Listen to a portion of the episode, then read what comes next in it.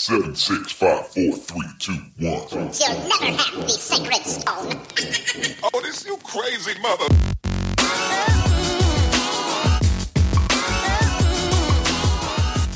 Welcome to the Dead Pundits Society. Welcome, everybody, to this week's episode of the Dead Pundit Society. I'm your host, as always, Adam Proctor. Joining me on the line is my co host, Amy. Hi. And the other voice on the line that you're about to hear very shortly is Mr. Max Shanley. Max is co host of All the Best podcast. He is a momentum activist over there with the UK Labour Party. And uh, he's, he's a real solid bloke, and we're glad to have him on the show. Max, thanks for joining us. Thanks for inviting me on. I'm just sat in bed at the moment. You got a rough day ahead of you. You're just sitting in bed, Uh, chatting on the yeah. I mean, it is it's quarter to three in the afternoon here, but you know what is there to get up for whilst we still live under capitalism, eh? That's true. That's true. I hope we can give you some hope. I hope we can give you some hope by the end of the episode. Oh, uh, while we're still doing the wh- while we're still doing the opening, can you do me a solid? This is like one of this is like a lifelong. dr- Okay, it's I've had this dream for like maybe a week, but Okay. we'll pretend like it's a lifelong dream. Can you do your intro that you do for all the best podcast? What? um Do you want me to do it for the Dead Pundit Society? Yeah. Say well. Yeah. Do yeah. Do it. Yeah. All right. Wagwan, everybody. Welcome to Dead Pundit Society with me, Max Shanley, and then you're supposed to go. And me, Adam Proctor. Oh, you And- fucked and- it up, and man. me, uh, ah, damn it. Well, you know, I've been anyway. I've been listening to all the best podcasts for several weeks now. You guys have some solid content over there. It's on uh, Novara. Several No- weeks. I've been Several listening. weeks. Several weeks. I'm a long, long time listener of the show Fucking for to several this weeks. fanboy. Right? long time, first time over here, everybody. Uh, I might like to add, first time. Max, I'm a far more loyal and long-term listener. Well, if- you know, that's why Australians are better than Americans.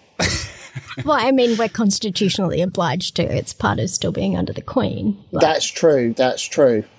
I mean, quite frankly, I, I, listened to Novara uh, uh, media quite a bit, and I didn't understand exactly how you have a pod, how you have that structured over there. You have multiple shows. Yeah. So what that what, what's that all about? Give first of all, uh, give our listeners who may not be familiar. Most of the listeners are in the United States, and we are politically illiterate when it comes to other countries. And most of us, uh, myself included, at times, are like woefully, uh, you know, unaware that other countries exist in the world.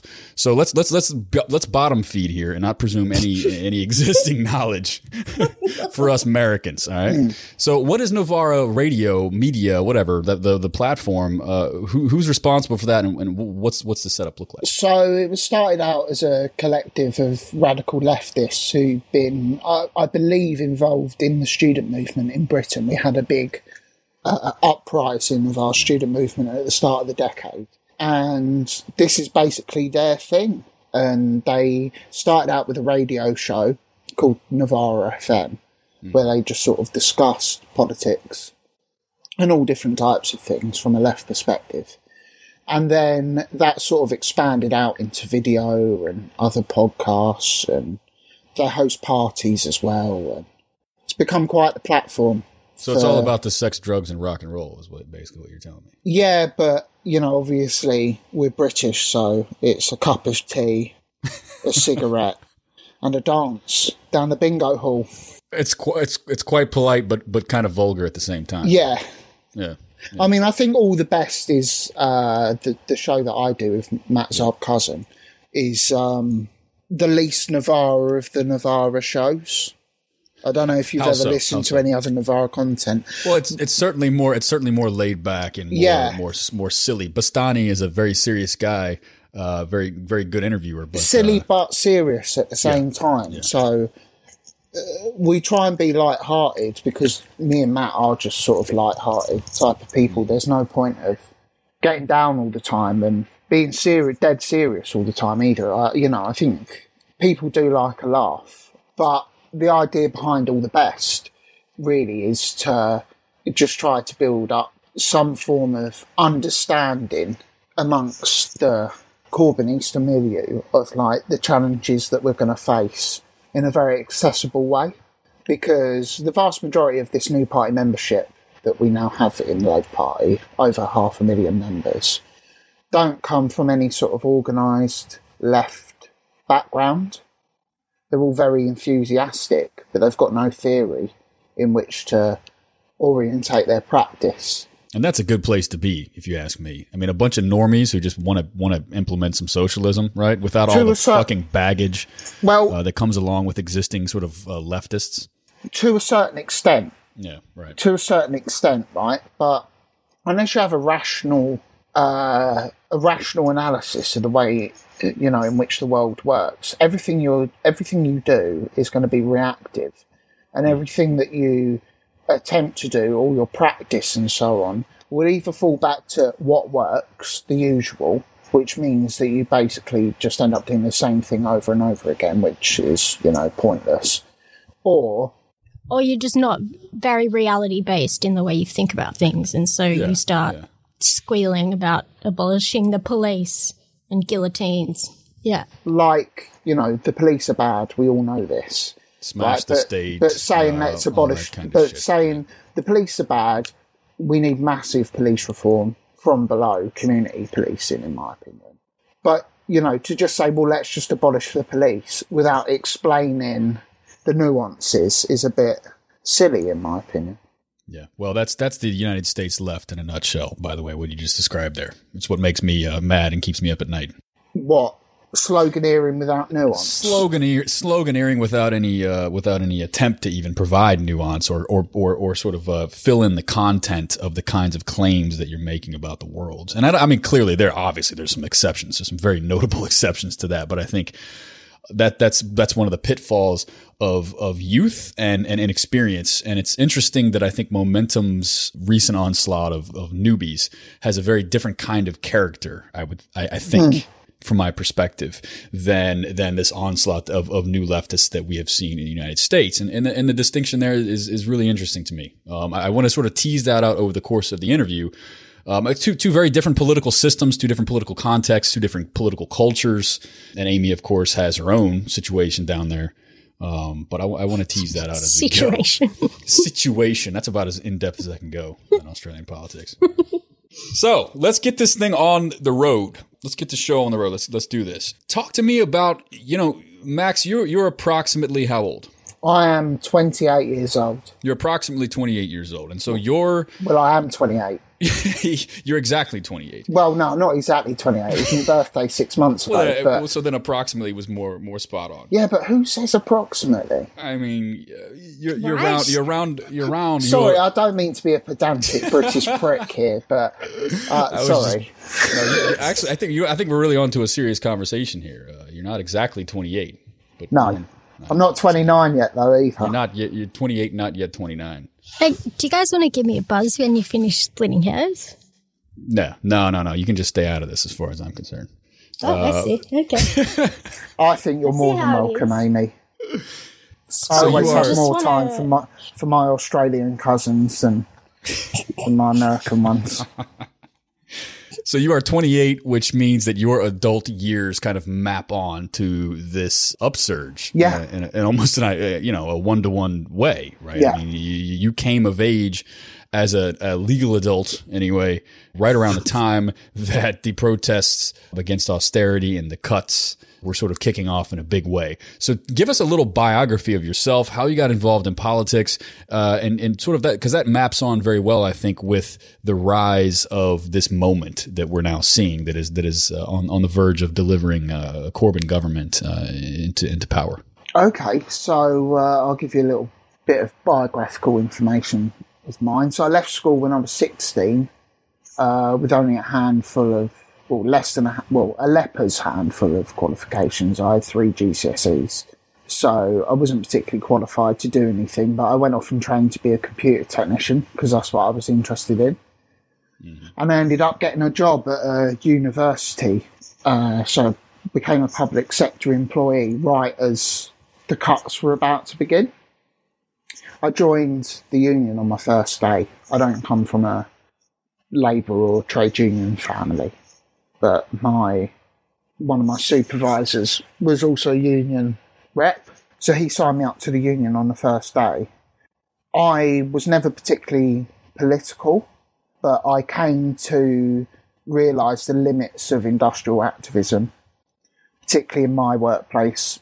We had massive redundancies. Our union used to meet every day at 11 o'clock in the morning for uh, all the technicians would all sit. There was about forty or fifty of us, and we would all just sit around in the cafeteria, and that's where we would conduct our union meeting for the day. And uh, they smashed our union. They got rid of all the shop stewards.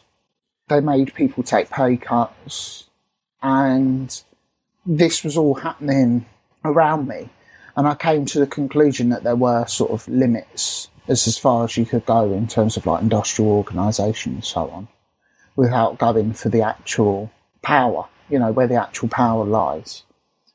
But as I say, I don't come from a political background or anything, so I was online, I was sat at my desk online, and I read an article about Ralph Miliband. Oh yeah. So uh, I ordered a copy of Parliamentary Socialism, Ralph's great book on Labour Party, and why it isn't and can't be a socialist party. 1961 or thereabouts. Uh, 1960, I 1960. think.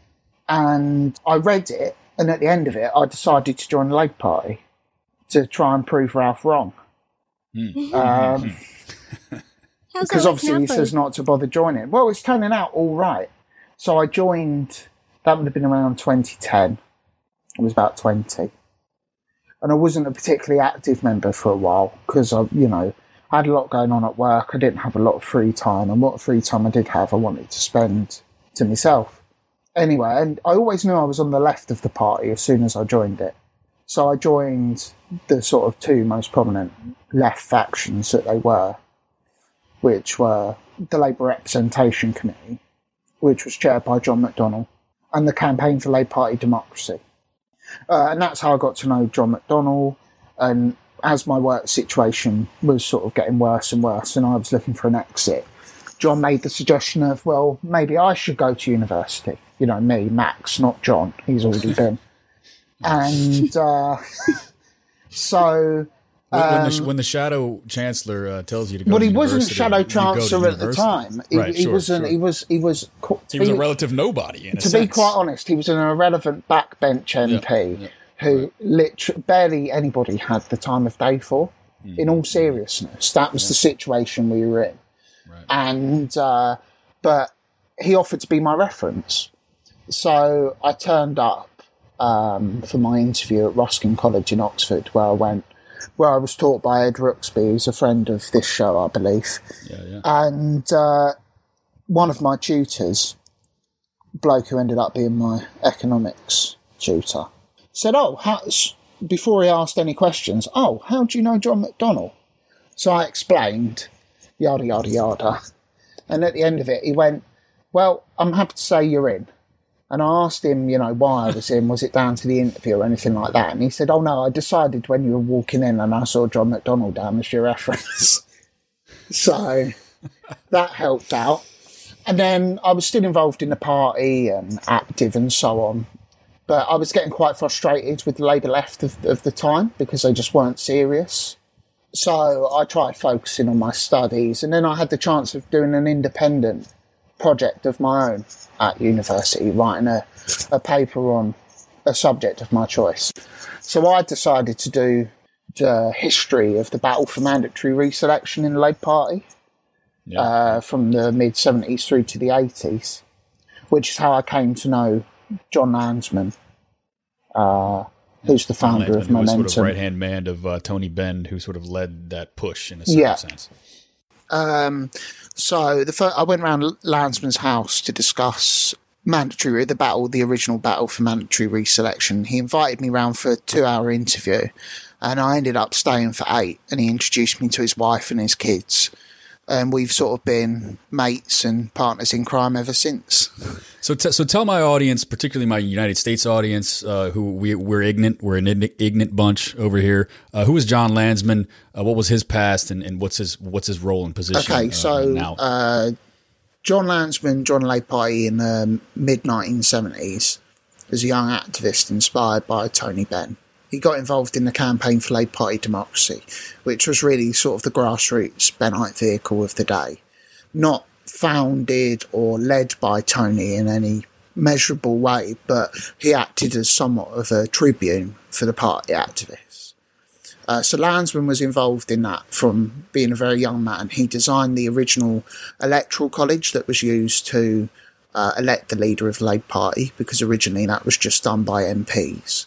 Uh, and he got that through in 1980.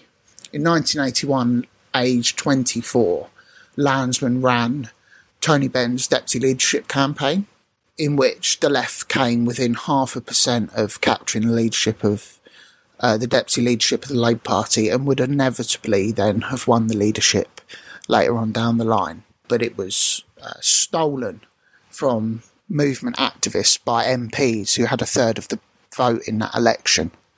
And a few of them abstained, and that's what led to, to Tony losing. Yeah. One of those key turning points you have to ask yourself, what if in the Yeah. in the history No, of like, definitely. say world socialism even. Yeah, no, Yeah, I there's was another. just going there- to say like a sliding doors moment, if you will. Well, there's another. There's another. Lots of people point to the MPs who abstained and everything, but there is another theory, which is that Benn would have won if the vote, the block vote of the National Union of Public Employees, had got behind him. And the thing is, the General Secretary of the time, a, bloke I got to know years later, a geezer called Rodney Bickerstaffe, who's sadly no longer with us, told me at Tony Benn's funeral actually that he wanted to support Benn. The executive of the union wanted to support Benn.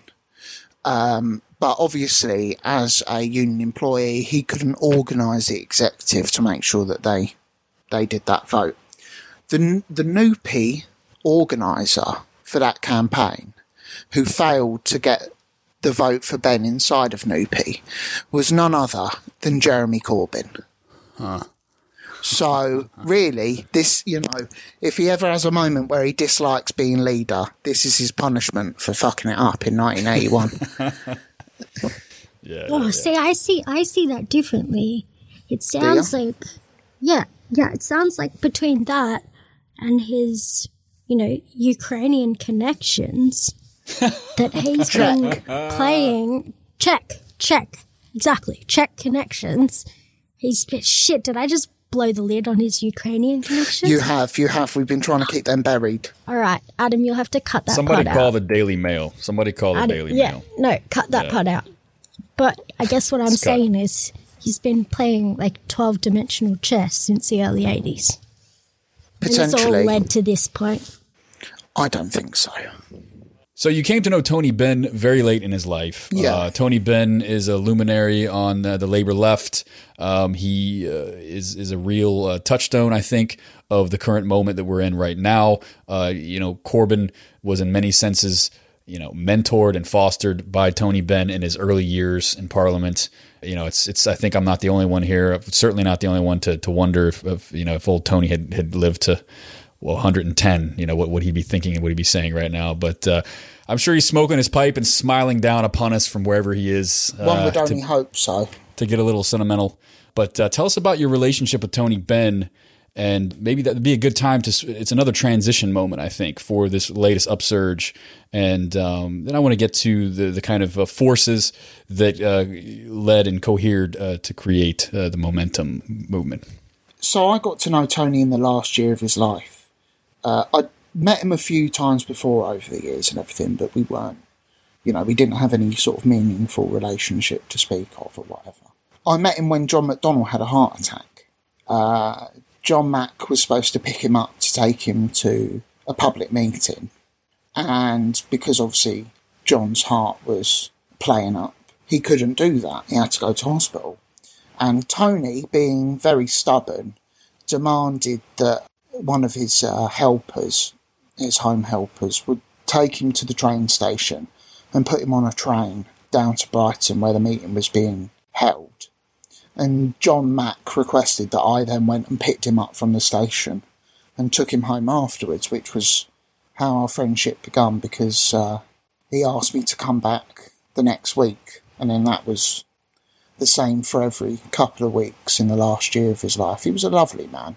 My relationship with him, because obviously he was in the sort of last blaze of uh, autumn sunshine of his life, you know, we didn't do anything together political per se, but I did learn a lot off him. He always had, he was always very encouraging and always willing to listen and always willing to give advice. What I liked, one of the things I liked about him the most was that he would ask me about how my family was doing and not just like, oh, how's the family doing? Like he would ask after specific people who we hadn't spoken at any great length at, but that, you know, he had clocked them in stories I was telling him or whatever, which I always thought was quite sweet. Very engaging, genuine. Uh, Yeah, no, I was very, very fond of him.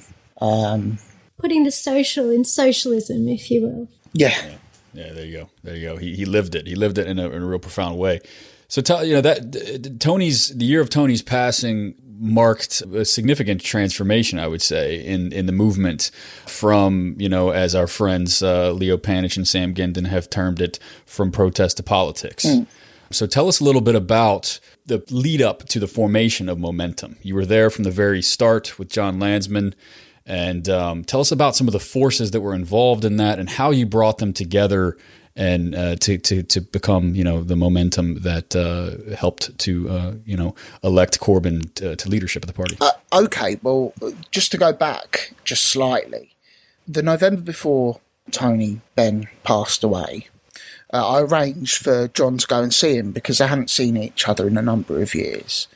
And uh, we went round to to Tony's flat, and as we were leaving, I realised I was the same age John was in 1981 when Tony ran for deputy, and John was the same age Tony was. And I mentioned this to Tony, and he leaned in with uh, his characteristic twinkle in his eye and said, Well, let's hope you do a better job next time.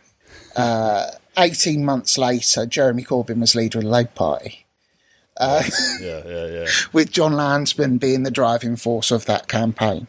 So, if you want to talk about the formation of momentum, there were discussions largely led by Lansman in the run up to the 2015 general election about creating some kind of left wing intra party campaigning organisation. But they never really came to anything. There was lots of discussions with the unions and so on.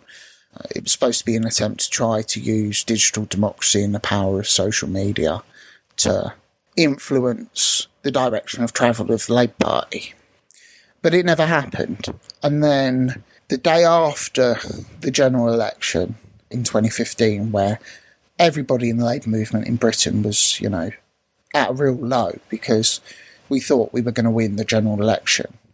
Uh, and Ed Miliband was going to be Prime Minister, and that would have meant that the Tories were going to be out, and there was going to be some reform to trade union law and so on, so the conditions would have changed significantly. And this is after about, what, like six, seven years of austerity five years, five years. crash?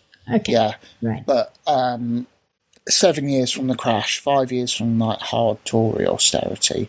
But there had been Gotcha. cuts beforehand that uh, New Labour in its dying days had pushed through. So Why do you have to keep slamming the party, right? Why do you have to keep slamming the party that did more for workers than any government in decades? ever. It did more. It did more for the. It did more for the international working class I than did. Lenin's first government.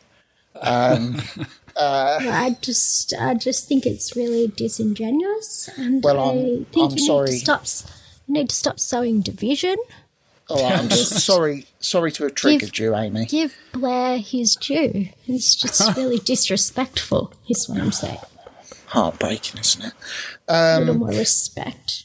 So the day after the general election in 2015, I was sat in a pub in South London with my best mate Alex, and Lansman turns up to the balcony of this this pub where we were sitting. His iPad dangling off his neck. He had like a you know like a carry case for it.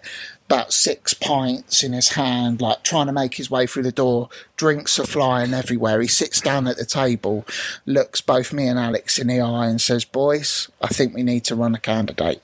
And that was the first time we'd even like thought about running a candidate because our primary worry was, well, we're not going to get anybody on the ballot because the Parliamentary Labour Party is so right wing.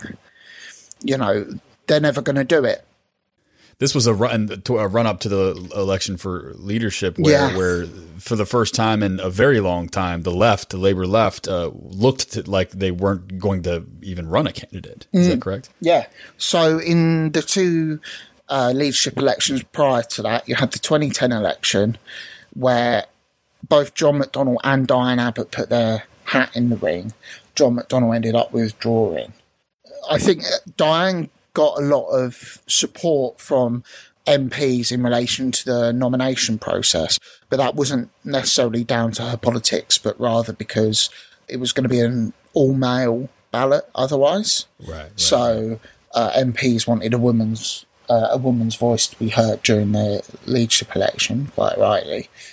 And then in 2007, John McDonnell tried to run against Gordon Brown.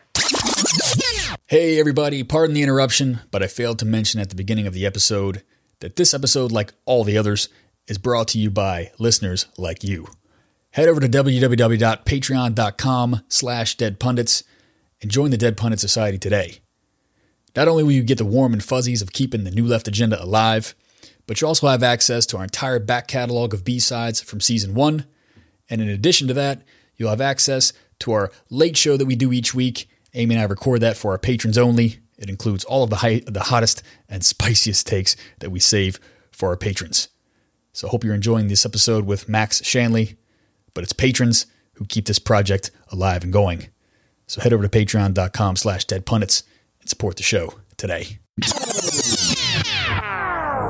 So, so uh, Jon Lansman says, you know, we're going to do this thing. We're not Yeah. going to uh, sit this election out. Uh, what was the initial response from other uh, folks in the in the labor left? Uh, you know, I know Owen Jones at the time was concerned that if the left ran a candidate, they would be crushed. There was sort of this consensus that the Blairites were likely to sort of uh, snatch back control of the party due to the failures of uh, the Miliband uh, government or the Miliband leadership, rather. So, so what led to Corbyn being uh, pushed up to the, election? So um, there was a mad scramble for a time as to who would be the candidate. John McDonnell ruled himself out because he was still recovering from ill health in prior years and had promised his family that he wouldn't do it because of all the stress that's involved and so on. There was some talk of running Jon Trickett, but he was even more apprehensive. And in the end, it all came to a head uh, in a meeting of the Socialist Campaign Group, which is a parliamentary backbench grouping uh, started by Tony Benn in 1982, of which John, Jeremy, Diane, several others were all a part of. That Lansman was going to to have this discussion about, you know, if we were going to run a candidate or not. And I was supposed to meet Lansman for a pint beforehand with Alex, but John had to go off to the meeting, and me and Alex had a Young Labour National Committee meeting that we had to go to. And so I met Alex and I said, Have we got a candidate yet? And he said, No, no, John's just trying to sort it now. So me and Alex went off to our meeting, Lansman went off to his, and then midway through the meeting, we both get a text saying Jeremy is going to stand. And what had happened was they all went round the table, the various different MPs, opting out. And it just so happened that Jeremy was the last one. And John McDonnell turned to him and went, It's your turn, mate. And he went, Oh, right then. That's and the and the rest is history. So and the re- well, yeah, I mean, Not it was then a right. mad. quite quite a bit had. To, I mean, we're not going to end the episode. Don't get me wrong, No. but uh, quite a lot had to sort of uh, come come come about before uh, we could he could be the Jeremy Corbyn that we know today. Well, we had to get Jeremy on the ballot, and this yeah, was going to be a real step one. problem, right? Because we knew that the majority of the MPs didn't support him. Sorry, can I just can I just get you to clarify? Um, for those who are in the states, what does the process of getting someone on the ballot internally within the Labor Party? What does that involve? So you have to be nominated by. It was 35 MPs. Jeremy had to be nominated by 35 Labour members of Parliament to even be considered eligible for the ballot. Perfect. So not constituency does- parties or anything. No, no, no. Yeah. Right. So it's a very it's an internal process. For Yeah, the LP in it's terms of, uh, incredibly- not not a membership driven uh, No. sort of process at No. all. Anti democratic and all the rest of it. It Smoke filled back rooms and all that. Yeah, Exactly. it rewards factionalism and those who've been brown nosing for years and all the Yeah, rest. Yeah. basically. careerists. And so the way that the way that Alex Nunns tells it in his book, The Candidate, we're going to have Alex on the show very soon.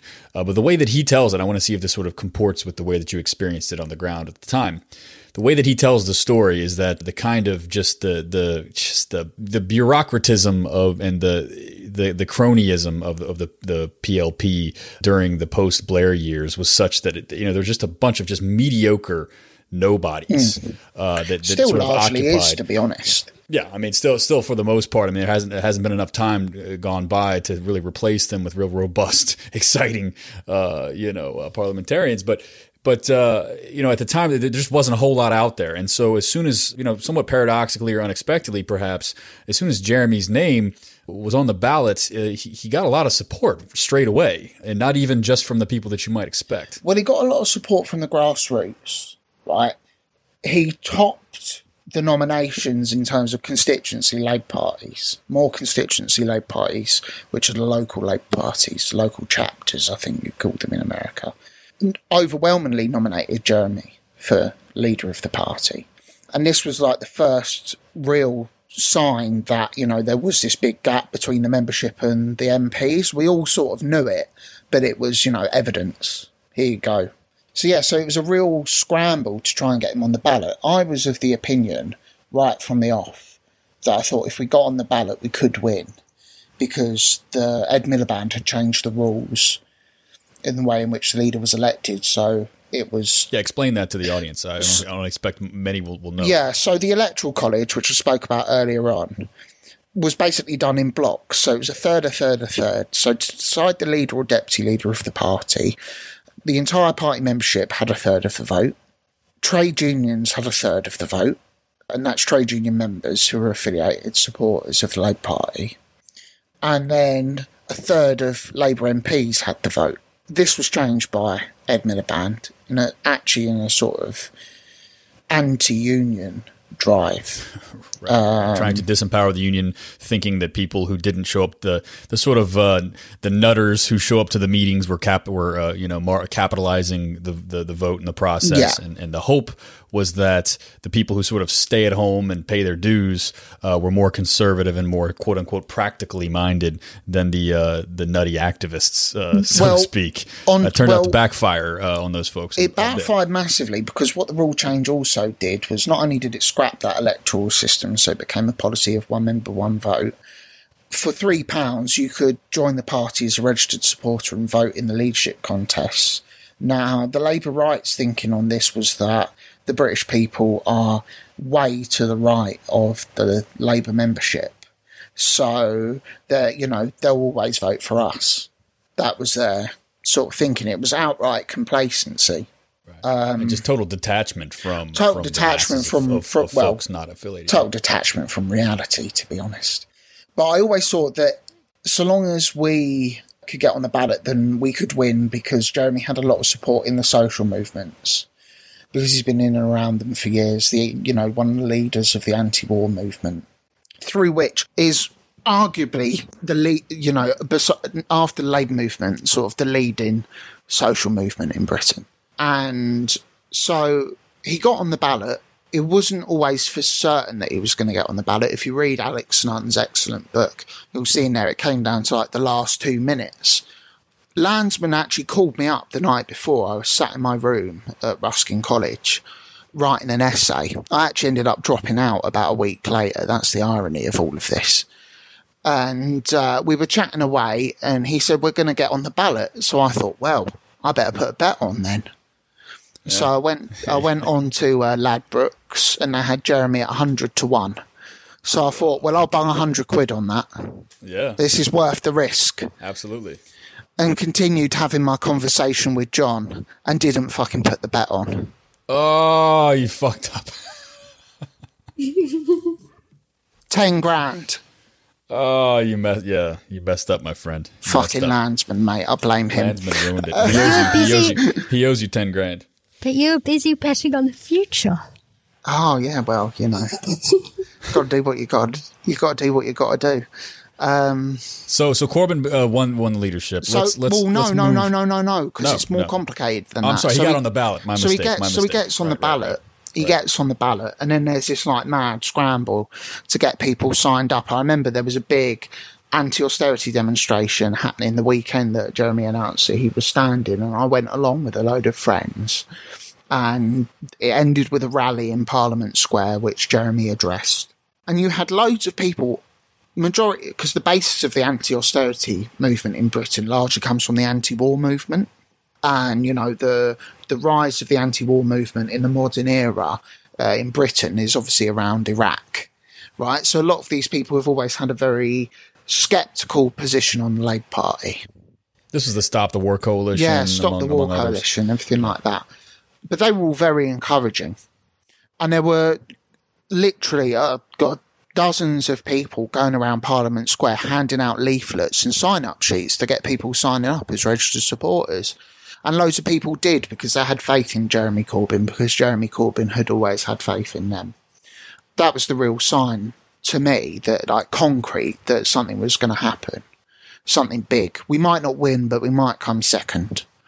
But the really big deal for me when I knew it was definitely 100% a goer was one of the leaders of Stop the War Coalition, who's never been in the Labour Party Wow. Yeah. Yeah. uh, always been in revolutionary organisations, to this day still considers himself a revolutionary socialist, calls me up and goes, Max, can I, as a revolutionary socialist, join the Labour Party as a registered supporter so I can vote for Jeremy? And I said, yeah, of course you can. That's well within the rules. And he did. But that was the real sort of sign to me that if people who have spent their whole life basically saying that the Labour Party is worth nothing. It's not worth engaging in. It can never be changed. But here is a candidate for whom can change their mind. Well, then we can change the mind not only of them, but the party membership and the country. Um, and then we knew within about four weeks that Jeremy was going to win because we did phone banking and everything. And my mate Alex, who I told you about earlier on, he ended up running the organisation aspect of the campaign. So he was in charge of all the organisers. Yeah. And, so uh, uh, Jeremy very quickly won the support of the major trade union blocks there, which is uh, you know not a foregone conclusion. No, Um, the trade unions tend to be a there little bit more grassroots rebellions hesitant. in the unions that precipitated that. So in Unison, for example, their activists revolted against their choice, which was they wanted Jeremy Corbyn, but the union bureaucracy wanted Andy Burnham. Similar sort of situation in Unite.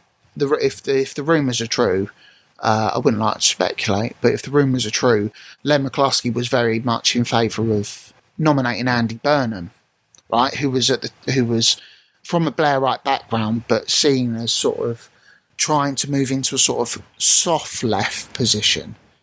Now, the soft left are a whole different kettle of fish, which we can talk about at length later on. But that was third how that third was how left that was how left people thought you could reasonably go at the time. Um, so, but it was a, a, a revolt on the Unite executive that led to Jeremy being the candidate that they backed because he was the only one that believed in everything that the rest of the movement believed in. Yeah, I think that's a crucial point for the United States context as well, because it's often presupposed that, well, yeah, of course the, the, the trade unions were going to back Corbyn in this venture. No. You know, I mean, you know, there's this sort of romanticization of the British working class and the ties that the labor left allegedly have uh, with the trade unions, and, and it's it's really no different than anywhere else. Uh, you know, certainly in the in the U.S you know the trade uh, union uh, bureaucracy is in favor of the kind of neoliberal wing of the Democratic Party. Um, they were hesitant, and, and almost none of them sort of came out for Bernie Sanders during the primaries. And, I mean, other um, than the nurses, they all backed Hillary. yeah, the nurses and United Electrical, some of the independent, the non-affiliated, uh, the non-AFL-CIO affiliated uh, trade unions, of course, backed uh, Sanders. But but I think that's instructive for for us over here across the pond and for people across the world. Uh, it wasn't a foregone conclusion that the trade unions would have backed Corbyn.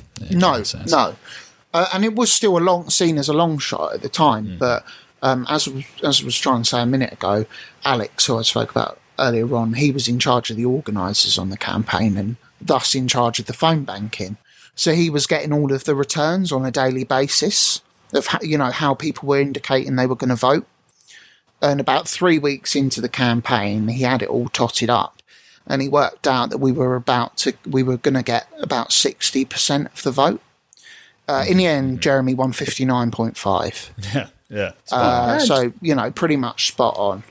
But, I mean, it shocked everyone. Sixty percent. I want to be clear for my audience. Sixty percent in a four-way race. yeah. I mean, that's that's that's decisive. I mean, that's The- that's the- beyond decisive. the sort of uh, Blairite Orthodox candidate, Liz Kendall, she got four and a half percent of the vote, and this was the candidate that a significant proportion of the Parliamentary Labour Party got behind.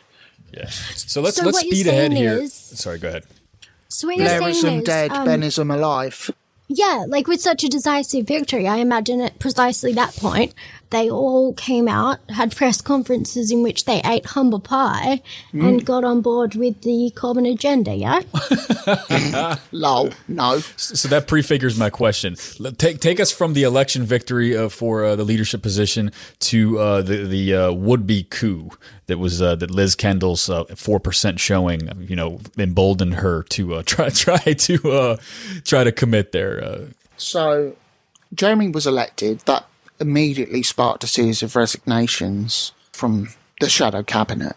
And uh, almost immediately, like literally within a minute of him being announced, an MP resigned.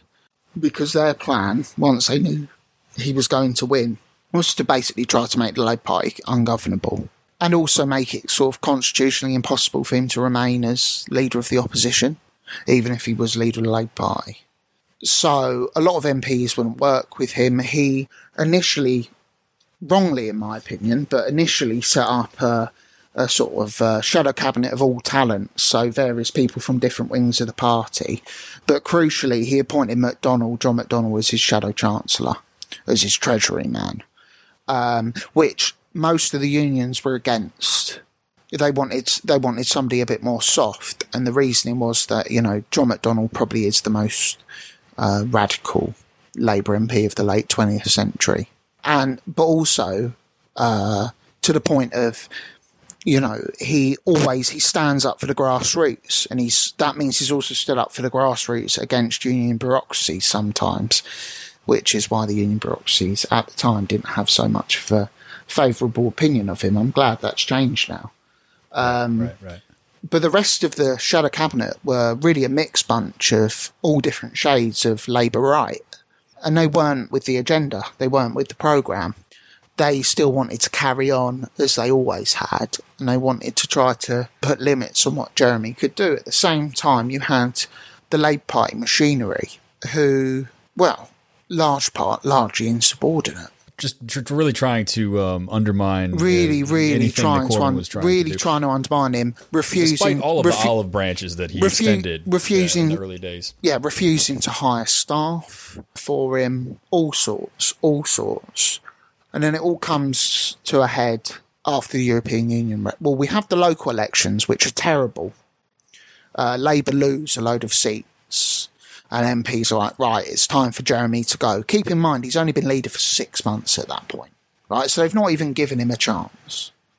The party machinery sort of wasn't fully mobilised in the right places during those local elections, and that was because those choices were taken out of Jeremy's control and decided by party staffers who were all friends with all these councillors and who many of them are councillors themselves. So they would only go and campaign in constituencies where right wingers were candidates and so on and coordinate canvassing to be done there and so on. So that happens. You then have the European Union referendum. And because of the splits in the party, the Labour Party essentially had to run two campaigns. Had the campaign of the Leader's Office, which was for uh, Remain and Reform. sustain the EU and we'll change it, which is an utterly naive position in my opinion. Uh, but that's another topic entirely. Right. And then you had the incredibly pro business campaign, Labour campaign, which was being run by the Labour Party machinery and the and the MPs, the old right MPs, led by Alan Johnson, who's a former Union General Secretary, but dyed in the wall Blairite. And obviously, Britain voted to leave the European Union. And so the Labour MPs thought, well, there's only one person to blame for Britain leaving the EU. So it all comes down to one man at the end of the day, and that man was Jeremy Corbyn. So they decided to unconstitutionally, because there's no mechanism for this in the Labour Party rule book, hold a revolt against him and try and do him in. They held uh, a meeting of the Parliamentary Labour Party where they were going to hold a no confidence ballot. Momentum, which existed by this point, but was in its sort of early stages, organised a rally at which I think about 20,000 people turned up.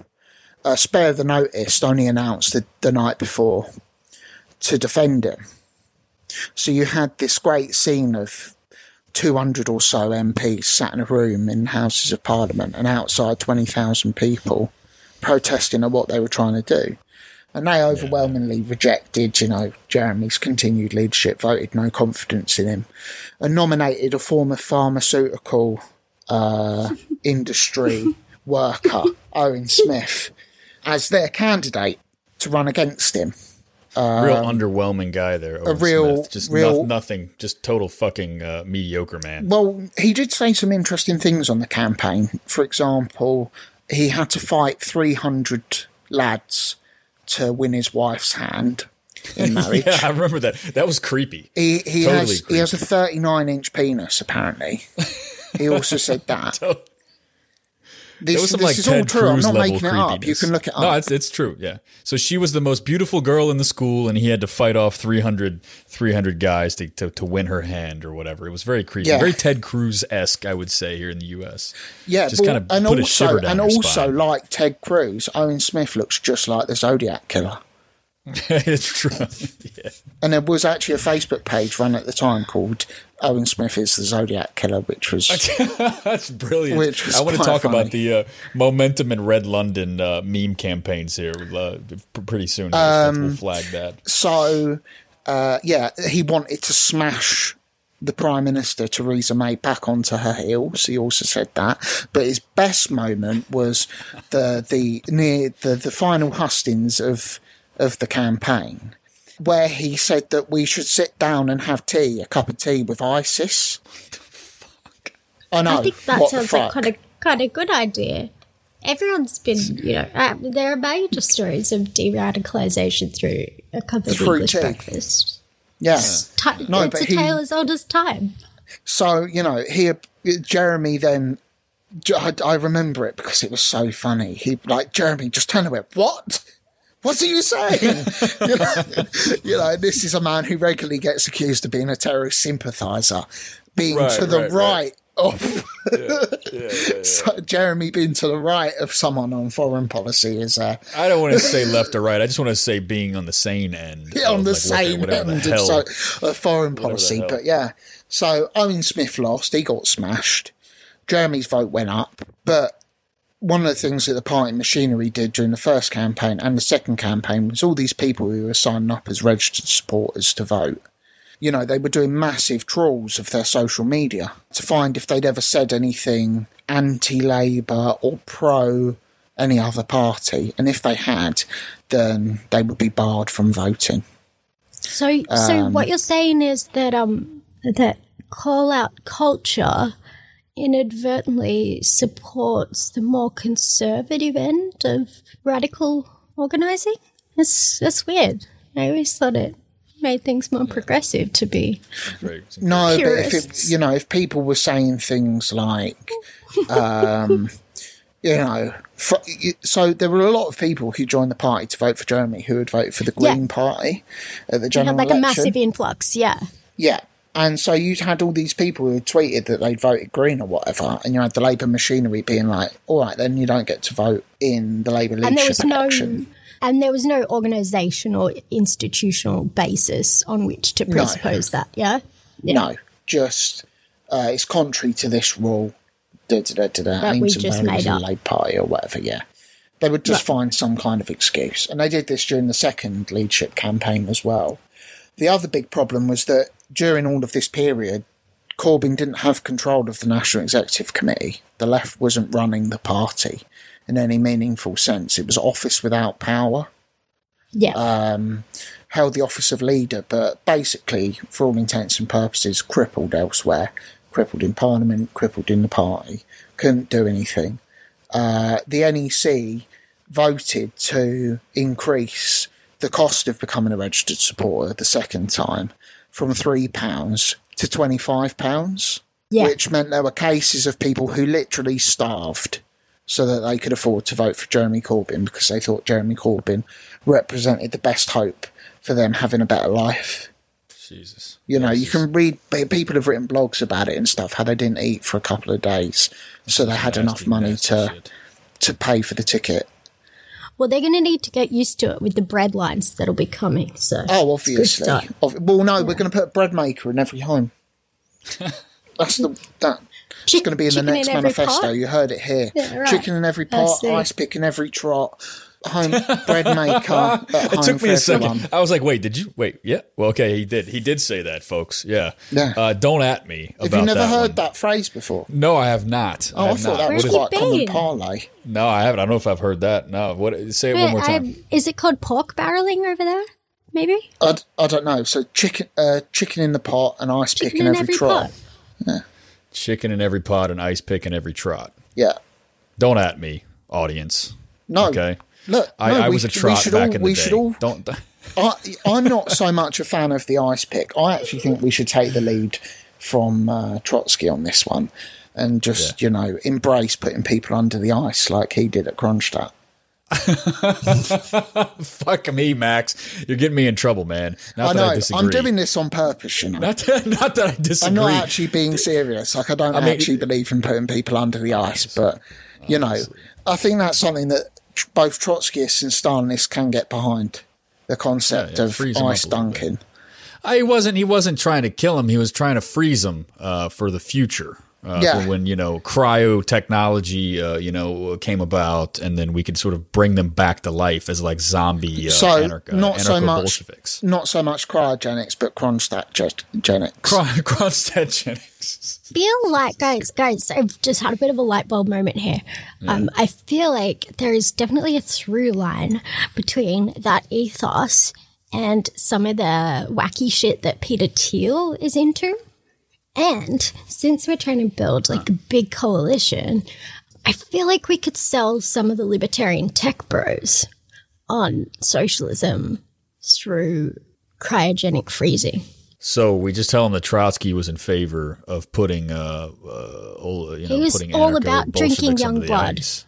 yeah Vamp- so you're suggesting that Put it- Trotsky was a vampire who uh, who lived so long by sucking the blood of of uh, Fourth Internationalists.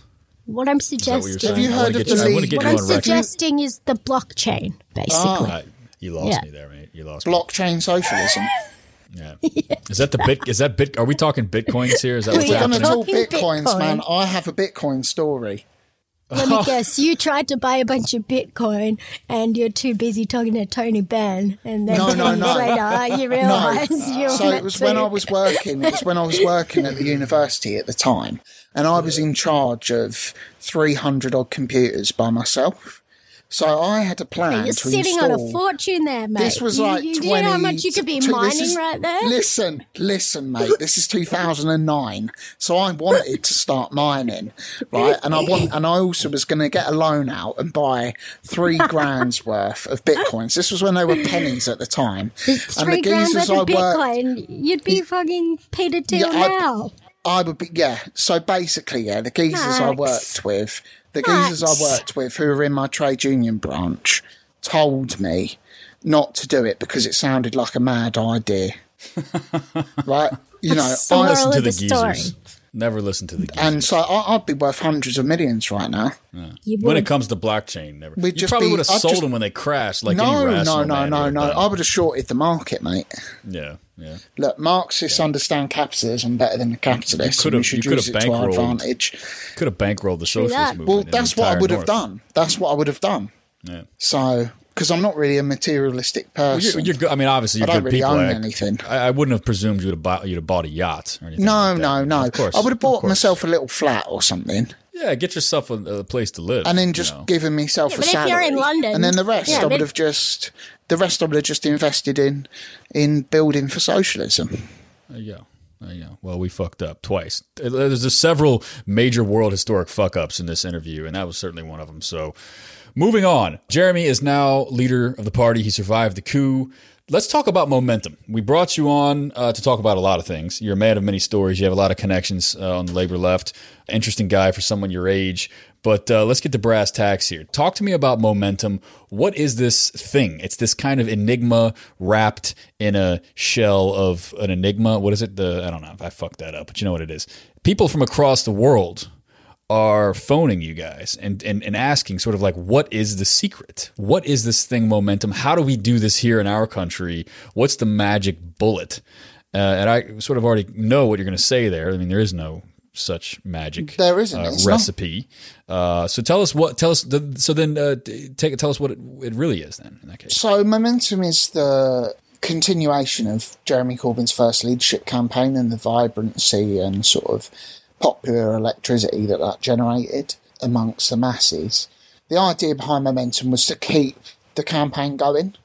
Uh, you know, this is a the Jeremy's first leadership campaign. It wasn't just about winning the leadership of the Labour Party. It was about transforming the party as a whole from sort of a moribund social democratic party into a transformative socialist one. Uh, and Momentum was set up to be the vehicle for that. So it was to draw in the new people and the old and bring them together to change the country and subsequently society, to build a movement but also build the party. No, I mean we we tried something similar to that in the United States, and I say we, I mean you know a handful of. It was just you, was it, Adam, on your own? Yeah, it was just me. Well, if it was just me, we would have succeeded. You and a couple of. Craigslist ads. Clearly, it wasn't. Uh, we look. You, you walk into the bathroom, you tap twice, you drop the twenty, and and you uh, you know you, you go about your business. I don't know how you fucked that up so severely. Anyway, uh, wait, what are we talking about? Yeah, I don't know what you're talking about. Talking about It sounds a bit- politics? sounds a bit wrong, you know. So in the United States, uh, we had a formation. We still have a formation. It's called Our Revolution, which was Yeah. started by a number of Bernie top level Bernie staffers trying to attempt to do something that around the same time I would say that Hmm. momentum turned out to be. Um, and it and it is not really. It certainly hasn't taken off and even remotely the way that momentum has. And we could talk about the reasons for that, but nonetheless, I mean, I think so. So speculate for me. What do you think the key differences are? What, what I mean, of course, uh, you know, the UK is smaller. I think Yeah. that helps a little bit. You know, the United States is a massive country with a very large population, a lot of diversity there, culturally, politically, and, and, and so on. So, so that, that that might be something. There might be something to that. However, I mean, there's there's more. So so speculate on, on some of the some of the differences there that, that you see, uh, not only in the U.S. but U.S. but other formations in, in say Germany and uh, France and elsewhere. Well, I actually think that the differences have become less and less over time because, if anything, momentum has become, due to the pressures that are put upon it from elsewhere, far more moderate in its sort of expectations and demands, and a lot more focused on electoralism, uh, which I know our revolution is largely about, isn't it? It's about getting, you know, Berniecrats selected in primaries across the country and so on. And Momentum is doing that to a certain part.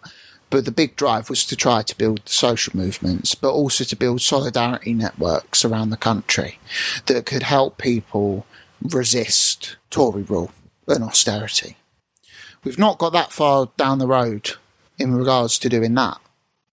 But in terms of democratising the party and building the party, that has obviously increased massively. Momentum was central to Labour winning the 40% of the vote that it did at the general election. The Labour Party machinery was so apathetic that they just weren't even bothering. They were piling resources only into sort of safe Labour seats where right wingers were standing. And so it was uh, basically became Momentum's job to like fill the gap. Uh, so they ran this big unseat campaign where they bust in activists from all around the country. I say bust in, these people came of their own accord, but you know what I mean. To get them out canvassing and stuff like that. And a large part of Momentum's focus has sadly been on electoral projects. So there probably aren't as many differences as you would expect. But I think maybe perhaps the tactics are a little different. I, I certainly don't want to ta- speak for the tactics. every. The tactics are different, but you need to think of momentum more as being in the British context of like, you know, uh, it's obviously different in America because we actually do have some sort of mainstream socialist tradition that people are aware of. The Labor Party is also an actual vehicle It's an of you know, policy. I mean, whereas the Democratic Party second is great party of state. a Democratic Party uh, is not a party. It's, a really not a party at all. It's a brand. It's it's an electoral ballot line with a couple figureheads, uh, Yeah. sort of collecting money at the top. And that was how the Labour Party was becoming. And really, this is the process of, of reversing it, but also going beyond it at the same time. But, uh, I mean, what I would say is I don't think both are socialist organisations. I don't think Momentum is a socialist organisation, just so I don't think Our Revolution is either. They're both left wing campaigning groups. But the actual task of, as uh, Tony Benn put it at his selection meeting when he first stood to be an MP, which is of, you know, making, teaching and keeping socialists, isn't something I think neither organisation has particularly done. Do you? Does our, rev- no. does our revolution Certainly not. do massive? not. Yeah, Momentum Certainly isn't not. doing I mean, much political education either. I think our revolution are typically the types of folks who find even even a more uh, a more reasonable, practically oriented uh, grouping like Democratic Socialists of America, Hmm. they find them too far left, too too wacky for their tastes or whatever. Um, and in some senses, you know, DSA has a lot of variety in there. I mean, we have like far you know, Maoists uh, alongside, Yeah. uh, just sort of uh, you know social democrats. Yeah, politically, So- Momentum is more like the DSA, and t- but more moderate. But And like, it- I think they, the, that that's a, a closer parallel where DSA has been successful electorally. You see these massive uh, uh, door knocking campaigns that seem to be very similar to what we saw uh, over there. Uh, you know, just uh, last month or two months ago, by whenever that was. Um, But the thing, the thing is, is that you need to build the type of social infrastructure, solidarity in- infrastructure within society, whereby like going and knocking on people's doors actually becomes a redundant task because people vote for the Labour Party or the Democrats of their own accord because they can trust them and they believe in them, and that you know that's the task we're sort of engaging in. Is to win people's hearts and their minds, and the only way to win their minds is is, is you know is to give them an understanding of the way in which the world works. You know, we, we've just this weekend we had a march of five thousand fascists in Britain, yeah, uh, who you know ended up fighting with the police and everything. free Tommy Robinson, Free Tommy Robinson. For those of you who don't know, Tommy Robinson is the alias of a geezer called Stephen Yaxley Lennon, who owns uh, a series of tanning shops, you know, with uh, like sunbeds in, in a place called Luton, uh, in Bedfordshire, which was which sort of grew as an overspill from London. Which is a long way of saying a free speech martyr, I might add. Yeah, well, Just no, cut that's what. straight to so the chase, no, mate. well, no. So Tommy Robinson founded the English Defence League, right? Which you know has been at the forefront of far right revival in Britain. He's recently been sent to jail for contempt of court because uh, there was a case where a nonce was on trial, uh, a paedophile, and Tommy basically went there to try and like disrupt the court hearing. Uh, kept shouting Muslim paedophiles, da da da da da, all different sorts of shit, and he ended up getting sent to prison, right? And it could have ended with the trial being a mistrial, which would have meant that this wrong and would never have been brought to justice or anything. But all Tommy's supporters are being like, "Oh, he's been locked up because he was trying to expose the truth," Yeah, Yeah, Um, this is true. And uh, He's trying to move to some kind of right wing fascist vigilante justice Yeah, model or something like that in a very disturbing sort of way. Trying to build his his street cred by uh, Yeah, so he's gone. So he's gone to jail. So he's gone to jail, and there's people, you know, free Tommy Robbins. I was, uh, I had a train journey yesterday, and when I got back to my home station, I was walking down the uh, stairs, and I noticed that somebody had stuck a load of free Tommy Robinson stickers all over them. So this is obviously a thing now. Yeah, trying to make It's okay to be white, guys. But the, the root of a lot of these people's problems isn't down to immigration at all. You know, it is down to No way. it's down to their relationship with capital. So it's our job to explain that to them and convince Right them on. that that is the case. Right on. So let's move. Uh, you know, there's so much more here to talk about with momentum, and certainly you can rope that in and bring that in. But we've got to bring this uh, to a close here in the coming ten or fifteen minutes. I'm sorry for all my rambling. no, no, not at all. No, this that's is why that- you're that- this- here.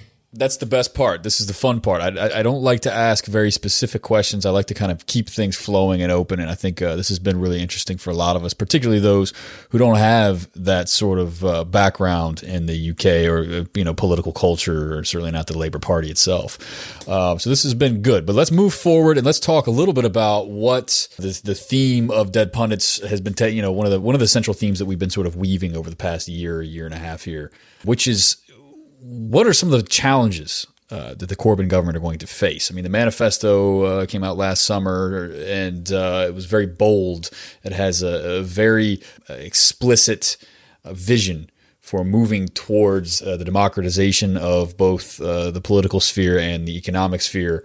And, you know, it's going to face a lot of challenges, not only in the European Union. Um, as uh, Kostas Lapavitsas has sort of written about recently, and and many others, but uh, you know he's going to come up a lot against a lot of challenges with the sort of uh, the Blairite Labour Party City of London Accord, right? Which is that we won't bother you, the bankers, so long as you, the bankers, promise to sort of give us some kickback so we can provide a, a small, you know, modicum of social services or whatever and and clearly the Corbyn vision is going to upend that relationship and, and shake down a lot of people who have been profiteering off of the collapse of the British welfare state for for decades. Yeah. Um, so so yeah, I mean, there's a big big question. There's a lot of components there, but t- t- tell me a little bit about what comes to mind for you in terms of uh, what will need to happen in order to achieve this uh, bold strategy. Okay, so I think we need to talk about politics and not so much about policies. Mm-hmm. Uh, because on the face of it, you know, any social democratic party in the world could implement the policies, or at least attempt to implement the policies that we're suggesting. But it's the, the substance behind them that matters, yeah. The biggest challenges that it's going to face are sort of threefold. It's going to be from organised capital, obviously, more broadly, which will include the media, the state, and the economy. So we've had a long term capital strike in Britain. Um, for a number of decades. You know, investment has been very, very low. So we've got to we've got to break that as an immediate priority just to get the economy up and going again, get manufacturing industry built, build up new cooperatives. But obviously, to do that, we have to we have to be able to use the state, and there's going to be a, a lot of opposition, in my opinion, just based on past experience. A lot of the stuff that Tony Benn had to deal with when he was Secretary of State for Industry, during which time Jeremy Corbyn was one of his unofficial advisors. There's a brilliant documentary about this on YouTube called Against the Tide. I mm, urge all yeah. listeners of this show to, to watch it because it's very good. It's a I real eye opener of like what happens. So Tony Benn, just a little snippet. Tony Benn went into the Department of Industry, probably on the most with the most radical socialist uh, economic plan for well, that we'd seen in the West for decades. And the first thing uh, his permanent secretary, the civil servant who responds directly to the minister, said to him was, I assume you have no plans of actually implementing this. This is how we can make it look like you're implementing what you want, but we're not actually going to implement what you want. And they then spent months and months and months trying to subvert him and they did deals with the right wing of the Labour Party, you know, with Harold Wilson's office and so on to water down the bill. Now, that's just in one department. How do you think the Treasury is going to react when John McDonnell rocks up and wants to start deficit spending? Like, it's, you know, it's not going to be a pleasant experience. And at the lower levels of the civil service, I think they'll be a lot more receptive because they've been some of the most sort of bashed during the austerity era. Public sector employees have been some of the most effective. You know, they've their, their wages have been frozen for ten years. They've not had a pay rise in ten years. Uh, you know, for them, they're still living off 2008 money, which you know is worth a lot less than 2018 money. So I think they'll be all right. The media we're going to have massive problems with because we have one of the most right wing press in the world you lot bang on about you know Fox News and everything, but where do you think Rupert Murdoch learned learned his trade? He learned yeah. it in Britain. Yeah. Um, Look, if we're wanting to take credit for Rupert Murdoch, I think we Well, might we be sort of have to take we sort of have to take credit for him as well because uh, he moved over. He came as a Rhodes Scholar, didn't he, to Oxford University when he was eight, when he was eighteen. or Okay, whatever. okay, listen, So- listen. Australia has best. the shittiest media. The UK has the second shittiest media, and uh, the United States has the third shittiest. Uh, we're number, we're still number one. I just, uh, Yeah, well, your media stars end up running your country, mate. they do, they do. Just get you a reality show, Max. You'll be uh, prime minister before uh, the decade's up. God, that's a worrying thought, isn't it? anyway, So you're talking about some of the transformations that the Corbyn government has in mind. John McDonnell taking over the Chancellor of the Exchequer, uh, sort of running deficit democratising spending. the economy. We're going to try and double. The economy. We're going to try and double the size of the cooperative sector in Britain. Now that's going to be a key a key move there because it seems like there's only so many uh, market mechanisms that can take place without throwing off all types of uh, capitalist limitations, Well, like you know, so this is the trade deficit and all that kind of crap. And so you're going to have to be very creative in the way that, that you that you pull this off. Exactly. It's- cooper- cooperatives have a lot of promise there in a sense. Exactly, and you know we have set ourselves an almost impossible task in many ways. Democ- you know, the even Jeremy the leadership was a seemingly impossible task.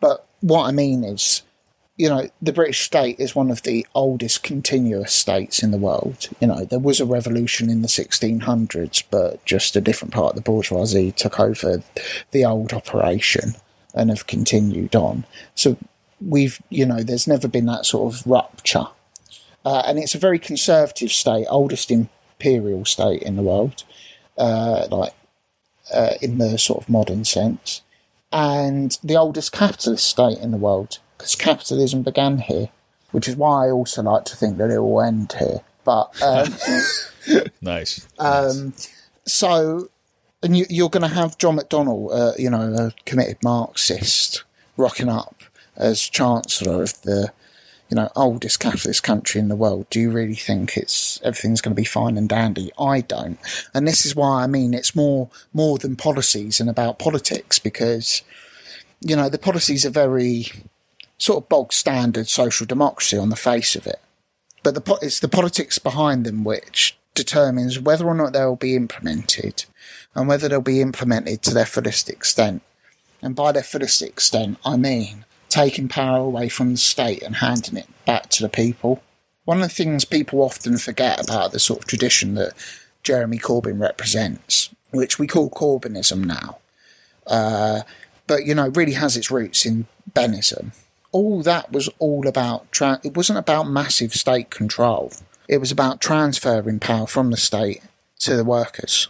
Because, you know, once you have it, you're not going to give it up, are you?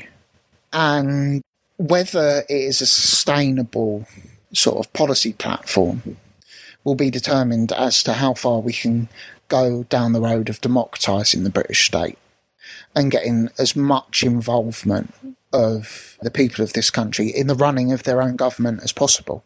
Because it can't just simply be a case of you, you catapult a group of MPs into Parliament and then you go, right, that's it, job done. Right, Which right, is the right. bog standard social democratic line. And in many ways, this was always my worry of what was going to happen with um, with Bernie. yeah, right. You know, he spoke exactly. an awful lot about needing the movement, a movement behind him, and he was saying that for the right reasons. I don't think I think Bernie gets denigrated far too much on the American left as just another social democrat, but he's not just another social democrat.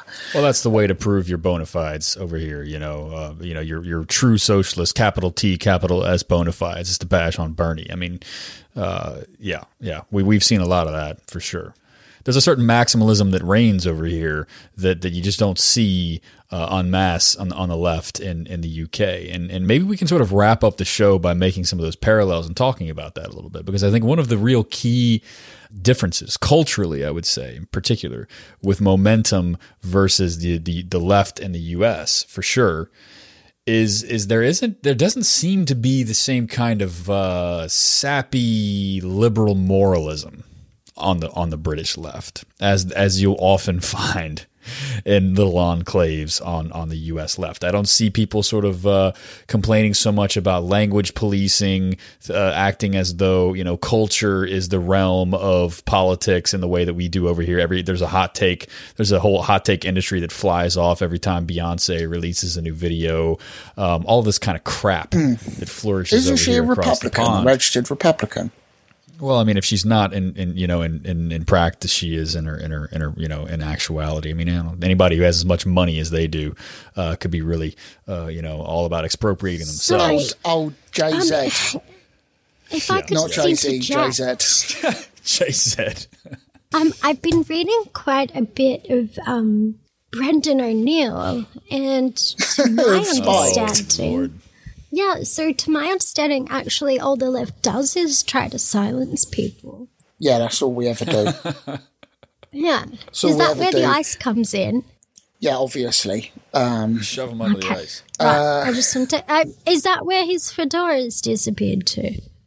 def- most definitely. I mean, he comes from um, All right. the old uh, So- Revolutionary Communist Party, and they mu- they just evolved into like terrible right wing libertarians.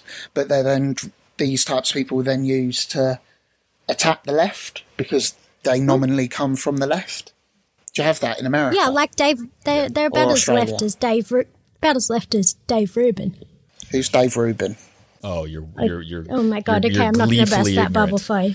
Don't All right, burst the leave it bubble, my friend. No. he's just he's an ass bag Ignorant- over here. One ignorance of these is uh, new bliss. media, one It of these is. new media right wing trolls. It's just a contrarian shit, shitlord. So talk to me about the way that momentum was really very open about sort of you know I don't want to use the word purifying because purifying is often has a has a negative connotation but I think in the momentum case it's a very positive one uh, where mom- uh, you know a, a certain sort of radical mostly young fraction of momentum had a number of of chants. It was it out woke lords out nonces out out melts out you know out trots out this out that right? The idea being that like look like we're not going to be what the far left has traditionally been Yeah. in this country. Not organizationally not culturally and not politically. We're not going to play these games where you show up to meetings and show how smart you are and prove your virtue and argue about bullshit for the duration of the entire meeting we're going to be oriented towards mass politics and the needs of the many Yeah. uh, not the few. So tell us a little bit about how that culture came about because it's such a refreshing, uh, it's a, such a breath of fresh air from from where I stand in the U.S. Even even in relation to say the Democratic Socialists of America, which oftentimes very much falls prey to the kind of uh, navel gazing moralism that Momentum has thus far been able to sort of eradicate from its ranks. So, I think a lot of this actually has its beginnings in the pre Corbyn era, particularly in the party. So, there was a milieu of young activists on the left uh, around Young Labour, the party's youth wing, who basically who had been in left factions of the party and everything, but basically came to the conclusion that none of these organisations were effective at all uh, it was a bunch of, quite often a bunch of like very old people sat around a room ranting, but not actually doing anything. And we all knew we agreed with one another, uh, and if we didn't, we would discuss it and so on. Uh, so we just wanted to focus on action. You know, you don't. We didn't need to be debating stuff back and forth week on week, the same topics. You know, there was things that had to be done, stuff that had to, stuff that had to be built so in terms of Labour Party, there was that that sort of split for a while from the sort of generation generationally old left. It was more of a generational divide that really saw its life come sort of saw itself come to full fruition with the sort of rise of Corbyn because you had these hundreds of thousands of young activists wanting to get involved and they don't want to go and sit in a political meeting after a long day at work. You know, they do want to learn things. It's not that they want to be ignorant or anything.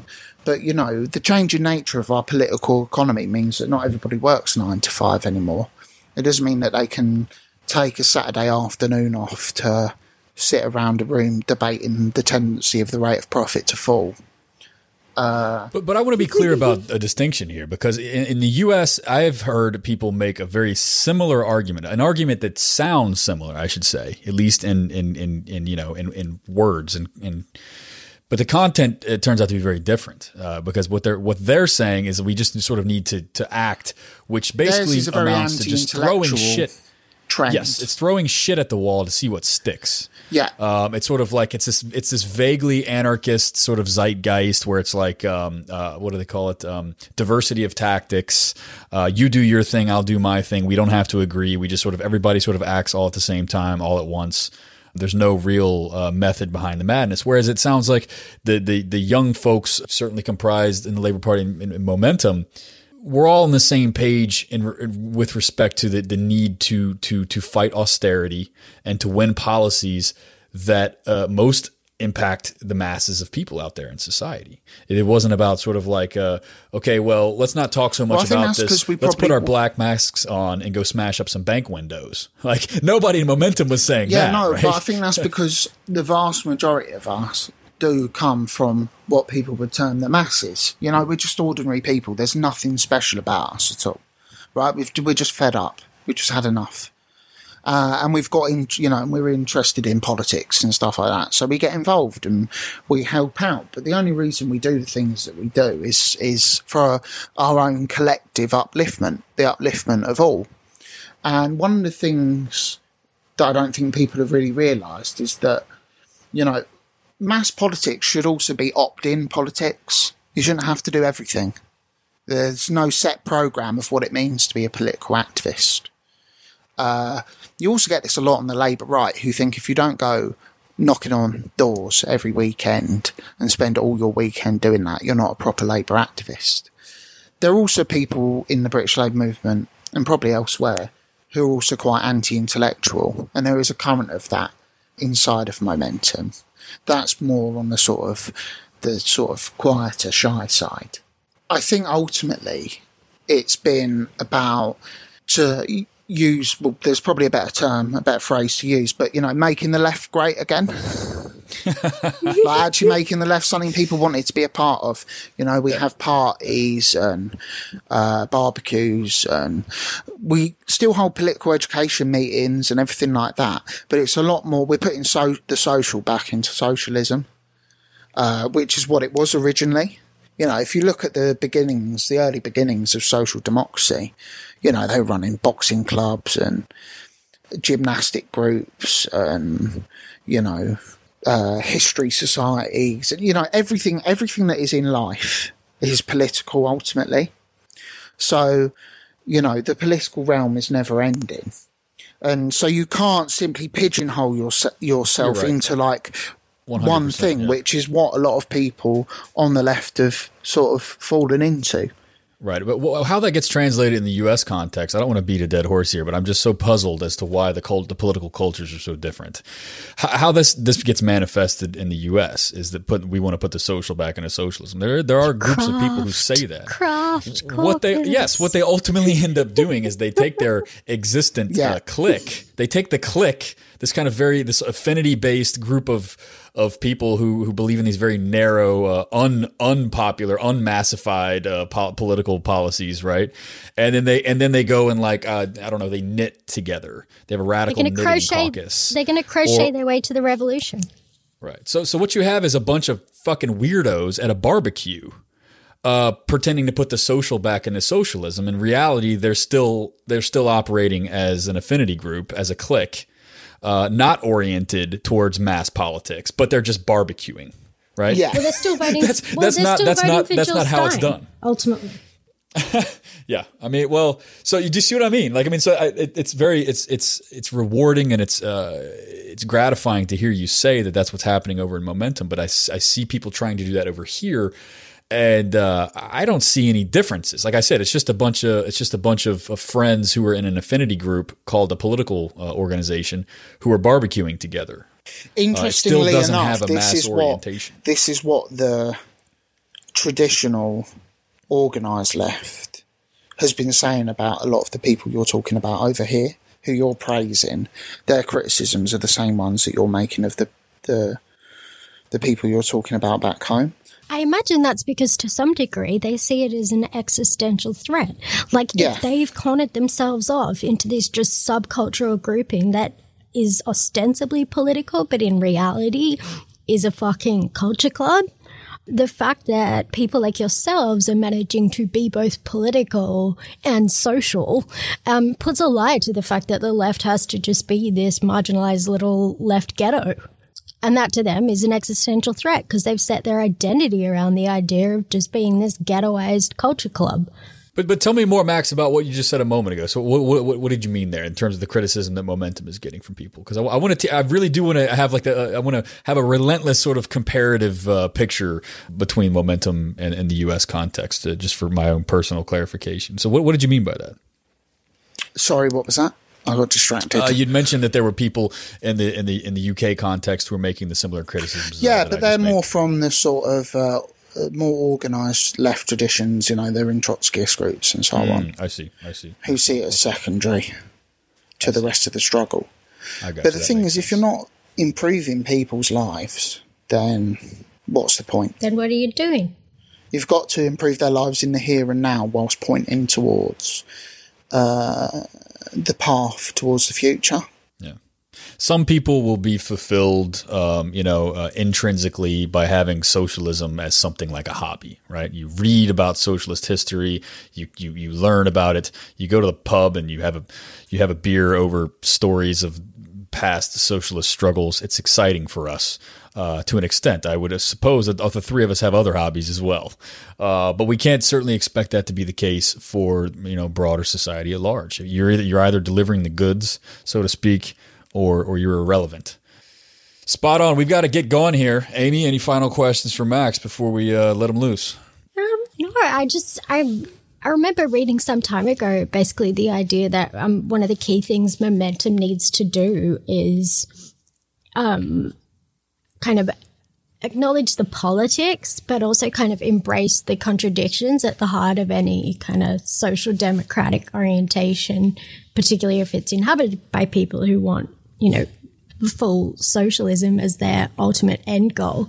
Um, I just wanted to like compliment you guys on managing to kind of do that and get rid of kind of wreckers and woke lords, melts and nonsense and just kind of keep your eyes on the prize. I think you guys are doing a really good job of of keeping things in focus that way. So Thank you very much. So Max Shanley, co-host of All the Best podcast, uh, momentum activist, Labor Party activist, uh, solid dude all around. Thanks for joining us. We'd like to have you back on the Dead Pundit Society in the near future to talk about events as they as they crop up. Thanks for having me. bye.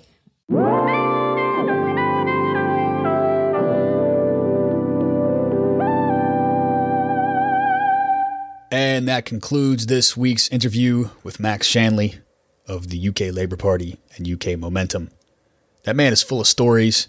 I enjoyed the hell out of that. He has some really great inside, you know, tales of, of lore, if you will, about the transformations that have been happening uh, at the ground level for the past several years over there in the UK.